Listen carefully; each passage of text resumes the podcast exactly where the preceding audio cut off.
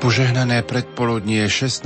nedele v cezročnom období, milí poslucháči, vám prajeme zo štúdia Rádia Lumen z Banskej Bystrice.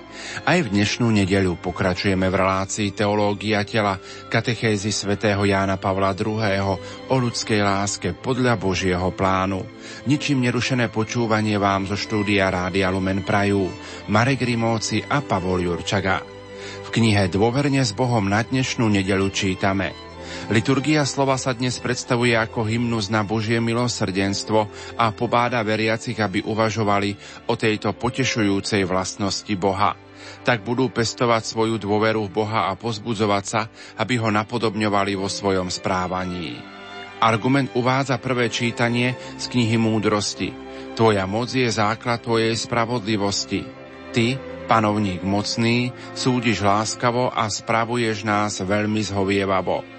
Takýmto počínaním si poučil svoj ľud, že spravodlivý človek má byť ľudský.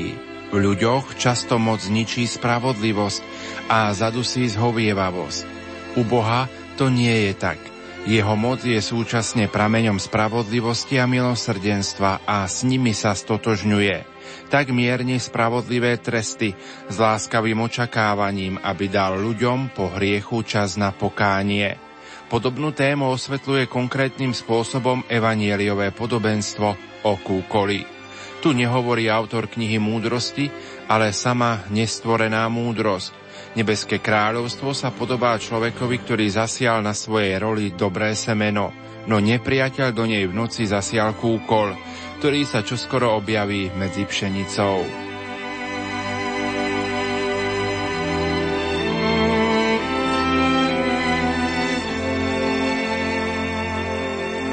Milí poslucháči, v nasledujúcich minútach ponúkame rozhovor košickej kolegyne Márie Čigášovej s otcom Štefanom Novotným, rektorom kňazského seminára svätého Karola Boromejského v Košiciach. Spoločne dnes dokončia tému Skriesenie tela ako dokonalá realizácia osoby. Nech sa vám príjemne počúva. Pravili ste niečo v tom zmysle, že po ukončení tohto života na tomto svete nás čaká také zdieľanie spoločenstva, ktoré si vôbec nevieme predstaviť. Vy ste to vyjadrili, že umocnené až na nekonečno. Je niekde v textoch napísané teda, že ako to nekonečno asi vyzerá a či v našej ľudskej duši je zapísaná tá túžba zažiť to nekonečné zdieľanie spoločenstva?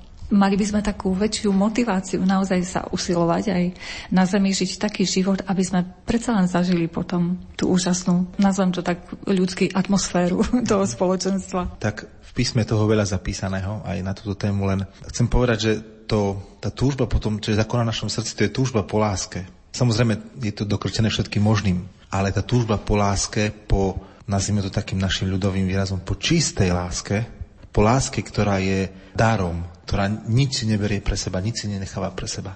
To je tá stopa v našom srdci. To je to, čo Ježiš hovorí aj trošku v tých svojich, v tom, že v srdci sa rodí vražda, teda v srdci sa rodí aj prijatie, v srdci sa rodí aj odpustenie, v srdci sa rodí aj tá túžba po odpustení, po zbavení sa toho balvánu a to všetko. Čiže tu môžeme z tohto odvodzovať, ale ste veľmi dobre povedali, pretože tá túžba potom v väčšnom spoločenstve, ona nachádza na našej zemi svoje vyjadrenie v tom snubnom význame nášho tela. To je to. Tá túžba po láske, keď to môžem teraz tak veľmi zjednodušujem, tá túžba po láske, po tej čistej láske, to je snubný význam tela, ktorý má človek.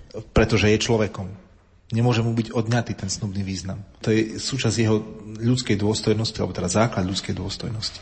A, tu sú veci, ktoré sú hlboko ľudské a to je tá, to je tá antropológia teológie tela, ktorá hovorí o tom, že tvoje sebadarovanie ako muža a ako ženy tvoja realizácia osoby ako muža a ženy cez tú lásku seba darujúcu v manželstve. Nemusí byť len v manželstve, ale teda manželstvo je ten, ten vrchol tej, tej lásky, keď to môžem tak povedať, tej ľudskej lásky. Tak tá realizácia dostane svoj vrchol a svoje no, je to bol výraz, nekonečné naplnenie, pretože naplnenie je niečo konečné. Lebo bolo nekonečné plnenie. Možno tak nekonečné plnenie, lebo naplnenie už je uzavretý proces. Nekonečné plnenie v Bohu v spoločenstve s Bohom. Boh, ktorý pozýva k osobnému vzťahu. Tak ako v manželstve je to osobné medzi mužom a ženou, spoločenstvo osôb, tak sme pozvaní do spoločenstva osôb, do trojičného spoločenstva Boha, Otca, Syna i Ducha Svetého. A to je to vykúpenie, to je to otvorenie pre človeka, otvorenie brány, vykúpenie. To je teologickým spôsobom vyjadrené, to naplne túžby po lásky. Spoloč, osobné spoločenstvo. My máme ako Boha, ako niekoho, kto je neosobný, kto je si v chmare dižďovi, ako sa hovorí, kde si preč, ďaleko od nás. Ale v Kríšovi Kristovi sa nám Boh stal osobným a, a teda pozýva nás do osobného spoločenstva, ktoré, a apostol Pavel to pekne vyjadruje, budeme to o tom hovoriť v ďalšej katechéze, v liste Rimanom to hovorí 8.23. Aj my, ktorí máme prvotiny ducha, aj my vo svojom vnútri vzdycháme v očakávaní vykúpenia nášho tela. To je presne toto. Lebo v nádeji sme spasení. My vo svojom vnútri vzdycháme v očakávaní vykúpenia nášho tela. Teda mám prvotiny ducha, už som bol pokrstený, mám skúsenosť s osobným Bohom v krste. Krst to je vlastne čo? To je vstúpenie do, do moci Božej, do osobného vzťahu s Bohom. Sa učím modlitbe, sa učím osobnému vzťahu k Bohu. Moje konanie vzťahujem k Bohu, osobnému Bohu, nie k nejakej neživotnej sile, k nejakému zákonu alebo niečomu takému, ale k Bohu, ktorý je osobný. A tomu osobnému vzťahu sa učím kde? Učím sa tomu v rodine, pretože otco, mama majú osobný vzťah, keď to môžem tak povedať. A, a tá ľudská láska zjavuje tú Božiu, alebo pripravuje na tú Božiu lásku. A Jan Pavel II vlastne toto tak vyťahuje, on to hovorí taký troška komplikovanejších termínoch a hovorí o tzv. spiritualizácii človeka podľa dimenzií odlišnej od pozemského života. Tu na spiritualizácia človeka v našom pozemskom živote je tými prostriedkami, ktoré poznáme, teda modlitba a tieto veci. Ale človek sa preduchovňuje alebo zduchovňuje, že a človek, to, s ktorým sa stretneme, ktorý je teda ako tak spiritualizovaný v našom ponímaní, je, povedzme, že to je charizmatický človek. Aj ľudia neveriaci povedia, že stretol som človeka, má charizmu, je taký charizmatický človek. Ide z neho niečo, nejaká pridaná hodnota z neho ide alebo nejaká atmosféra, keby som tak povedal moderným jazykom. Práve tá atmosféra, vy ste teda použili, tá spiritualizácia človeka odlišnej dimenzie od nášho pozemského života je také úplné plnenie, lebo to, to nie je, v čase je naplnenie. Vo väčšnosti je len plnenie. to, to ináč sú problémy filozofické jazyka. Je veľmi zaujímavé, že náš jazyk nie je schopný mnohé veci vyjadriť. A najväčší matematici sa venujú nie príkladu počítaniu nejakých týchto, astrofyzika aj tomu sa venujú, ale venujú sa tomu, ako uchopiť realitu. Takže vrátim sa späť k tomu, že človek si zachová svoju jednotu duše i tela. V tom onom svete, v tom onom živote človek neprestane byť človekom. Nestane sa nejakou aromou alebo nejakým prúkom, nejakou neviem čím, ale zachová si svoju autentickú teda subjektivitu.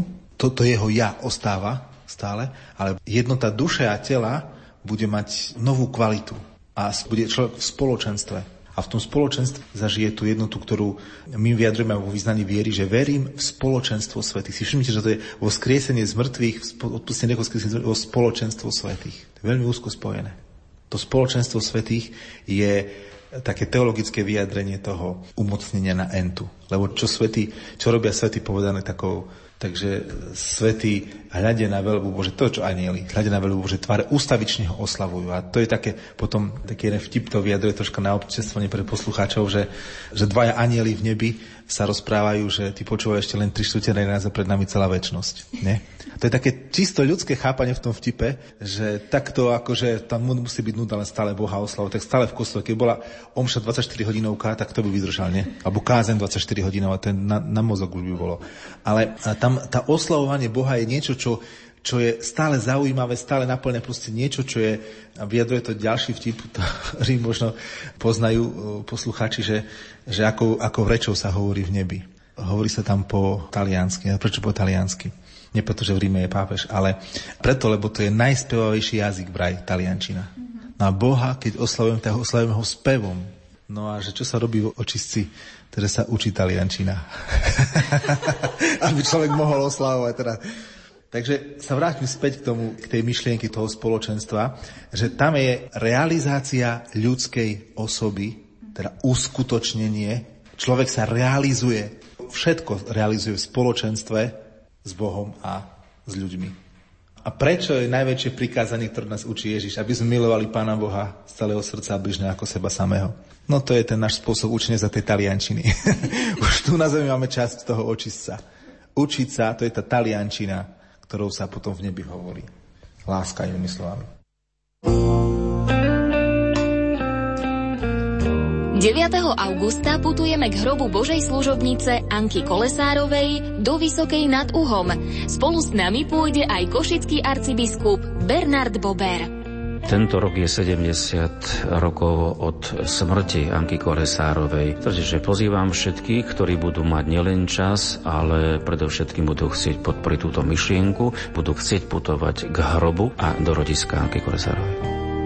Mottom našej púte je myšlienka – Svetá rodina uzdravuje naše vzťahy. Otec Pavol Hudák. Táto púť je učená pre ľudí, ktorí o tomto počuli a možno to miesto ešte nepoznajú, aby to mohli spoznať. A to sa teším na tú akciu, keď Slovensko navštíví tento malé miestečko na konci sveta. Druhým cieľom našej púte bude modlitba za Ukrajinu a jej obyvateľov. Riaditeľ Rádia Lumen Juraj Spuchľák. Teraz sa môžeme zblížiť s Ukrajinou ako naše rozhlasové spoločenstvo. Nemusíme posúvať hranice na zemi, ale môžeme zbližovať ľudí. Dobrota ľudského srdca vie cestovať aj tam, kde nie je autostrád a kde nie sú letecké linky. Modlite sa za mladých našej krajiny aj vy.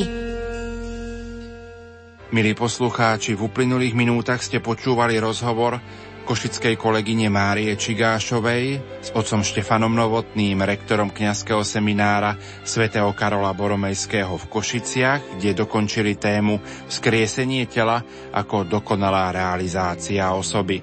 O týždeň vám ponúkneme rozhovor opäť s otcom Štefanom Novotným na tému Pavlov pohľad na vzkriesenie a súčasná teológia. V rámci duchovnej prípravy na našu púť hrobu Anky Kolesárovej do Vysokej nad Uhom modlíme sa trikrát zdrava z Mária. Prvý zdravas za múdrosť, aby sme vedeli rozlišovať dobro od zla. Zdrava Mária, milosti plná, Pán s Tebou, požehnaná si medzi ženami a požehnaný je plod života Tvojho Ježiš. Svetá Mária, Matka Božia, pros za nás hriešných, teraz i v hodinu smrti našej. Amen. Druhý zdravás za čistotu slov, myšlienok a skutkov, aby sme boli slobodní v láske. Zdrava z Mária, milosti plná, Pán s Tebou, požehnaná si medzi ženami a požehnaný je plod života Tvojho Ježiš. Svetá Mária, Matka Božia, pros za nás hriešných, teraz i v hodinu smrti našej. Amen. Tretí zdravás za živú vieru, aby sme konali skutky lásky. Zdrava z Mária, milosti plná, Pán s Tebou, požehnaná si medzi ženami a požehnaný je plod života Tvojho Ježiš. Svetá Mária, Matka Božia, pro za nás hriešných, teraz i v hodinu smrti našej. Amen. Modlíme sa spolu za túto púť.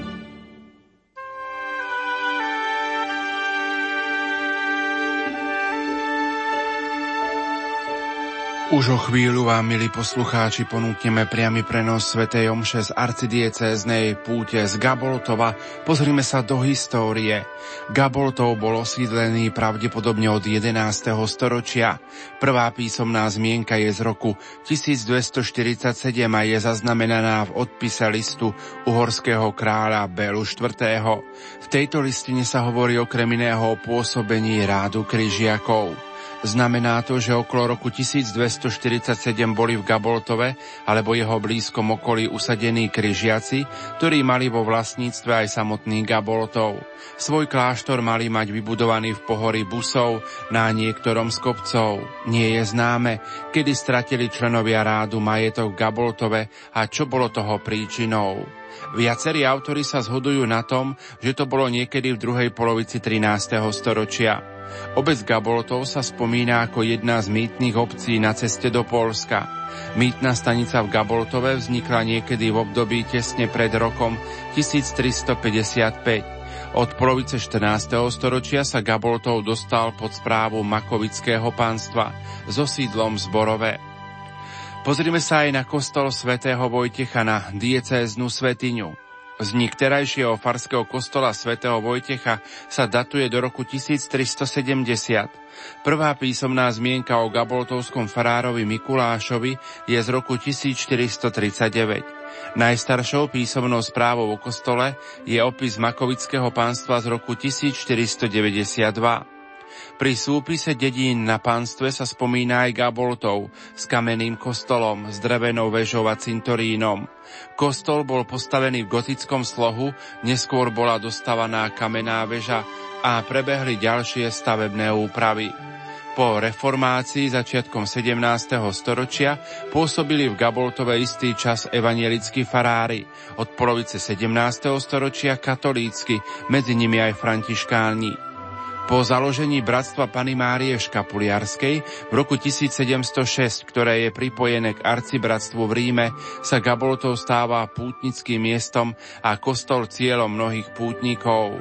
Hlavnú zásluhu na vzniku bratstva mal gaboltovský farár Jan Guzický a rád bosých karmelitánov z Krakova. Biskup Telekéši udelil Gaboltovskému kostolu plnomocné odpusky, ktoré následne schválil pápež Klemen XI. Odpusky sa vzťahovali nielen na členov bratstva, ale aj na nečlenov, ktorí na deň Pany Márie Škapuliarskej 16. júla alebo nasledujúcu nedelu navštívili kostol v Gaboltove a vykonali pobožnosť pred oltárom Pany Márie Škapuliarskej.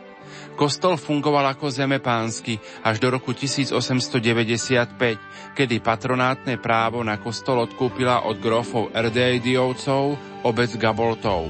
V kostole sa nachádzajú štyri oltáre. Hlavný svätého Vojtecha, renesančno barokový, druhá polovica 17. storočia, vľavo Pany Márie Škapuliarskej, barokový, z prvej polovice 18. storočia, vpravo Panny Márie Čenstochovskej, barokový, z prvej polovice 18. storočia a oltár svätej Rozálie, rano barokový, druhá polovica 17. storočia. Na severnej strane lode v kostole sa nachádza vzácny drevený kazetový strop zo začiatku 18. storočia. Kostol svätého Vojtecha bol v roku 2011 vyhlásený za mariánsku diecéznu svetiňu a je hlavným pútnickým miestom Košickej arcidiecézy. Od roku 2001 spravujú farnosť Pátri Redemptoristi, kongregácia Najsvetejšieho vykupiteľa. V tejto chvíli svoju pozvánku prináša košický arcibiskup metropolita Monsignor Bernard Bober. Tohto ročná marianská púť Škapoliarskej Pany Márie v Gaboltove bude sa konať pod vedením predovšetkým pána kardinála Jozefa Tomka. A tak, keď avizujeme, že to bude 20. júla tohoto roku v Gaboltove, chcem len pripomenúť, že to je naša najväčšia arcidiecezná púť, jednak historicky, ale aj počtom ľudí veriacich.